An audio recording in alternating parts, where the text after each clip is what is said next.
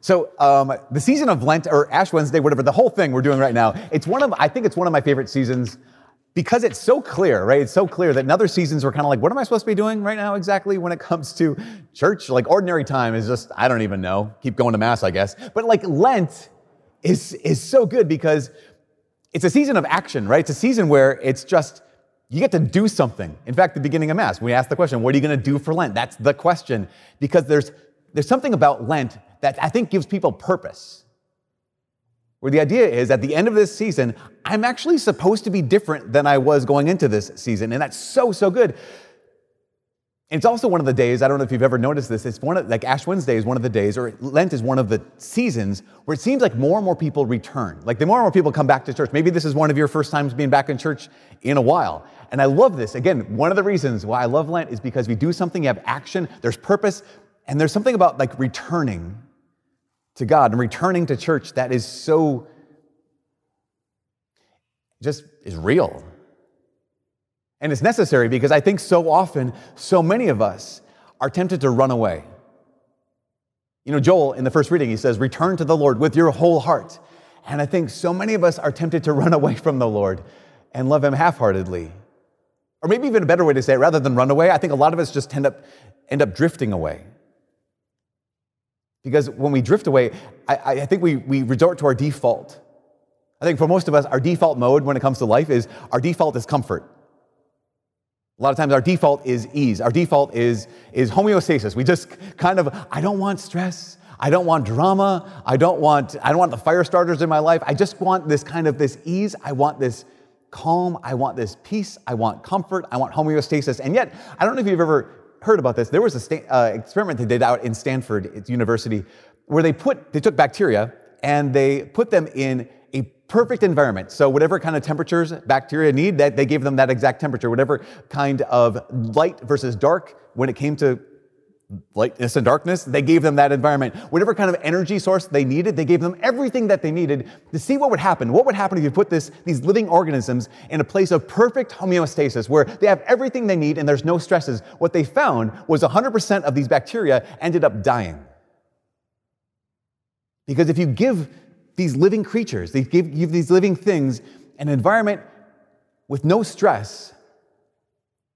Instead of getting stronger, we get weaker. And I think the same thing is true for our faith. I think the same thing is true for our relationship with God, with our relationship with Christ. It has to, it has to be challenged in order to grow. That if, if it's actually going to thrive, if it's actually going to be different at the end of these 40 days than it is right now, in order to thrive, it cannot always default to comfort. If we're going to grow, we can't default to ease. And I think if we're going to grow, we can't default escape. I've been thinking a lot about that word. I've been thinking maybe for the last couple weeks about the word escape. I remember the idea I want to run away, I want to escape. Especially now when it comes to Lent. I have a friend, his name's Mark. Uh, he is the vice president of a, a, ministry called Life Teen. His name is Mark Hart. And at one point, we were having a conversation within the last couple weeks, and he has a teenage daughter who asked him, she said, Dad, Lent's coming up. I don't know what to give up because in this, this season of COVID, so many things have already been taken away from us. I don't know if you feel like that. It's like going into Lent, I don't know what else to give up because so much stuff has been taken away. So many things in our lives that are so good have already been taken away. We didn't even have a choice of whether or not we were going to give them up. And so she asked her dad, Dad, how do we do this? Because so much has been taken away. And then he asked me, Father Mike, well, how would you answer my daughter? So much has been taken away. And I thought that's a really great question because it's 100% true. So many of our, so much of our lives have been so dramatically affected and we didn't even have a choice. But I think there's something that we've done in response to all this stuff that's been taken away for the last year. I think a lot of us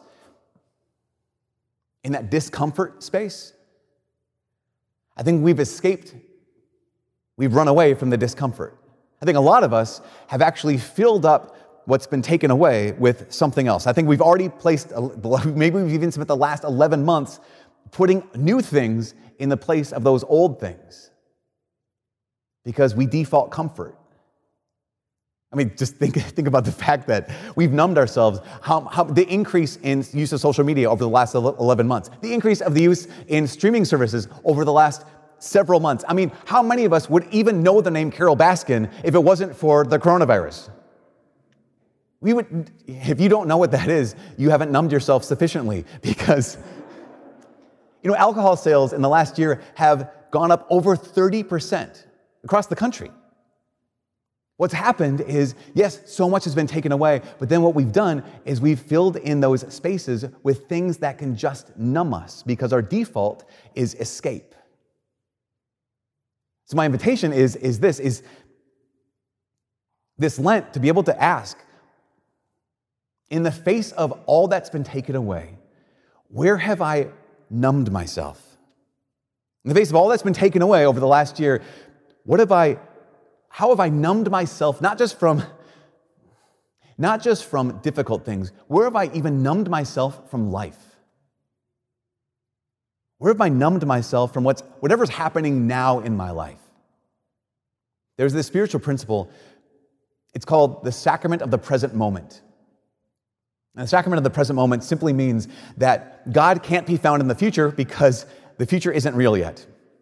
And God can't be found in the past because the past is gone. That the only time God can be found is in this moment, right now. And the only place God can be found is not there, but is here. But too many of us, again, we've numbed ourselves because our default is escape. Our default is comfort that we've numbed ourselves from whatever is happening here and whatever is happening now. So the invitation is throughout the course of Lent, rather than default escape, how about default embrace?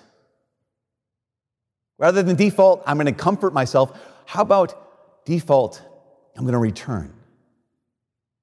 And whatever's happening in this moment, that's where I want to be.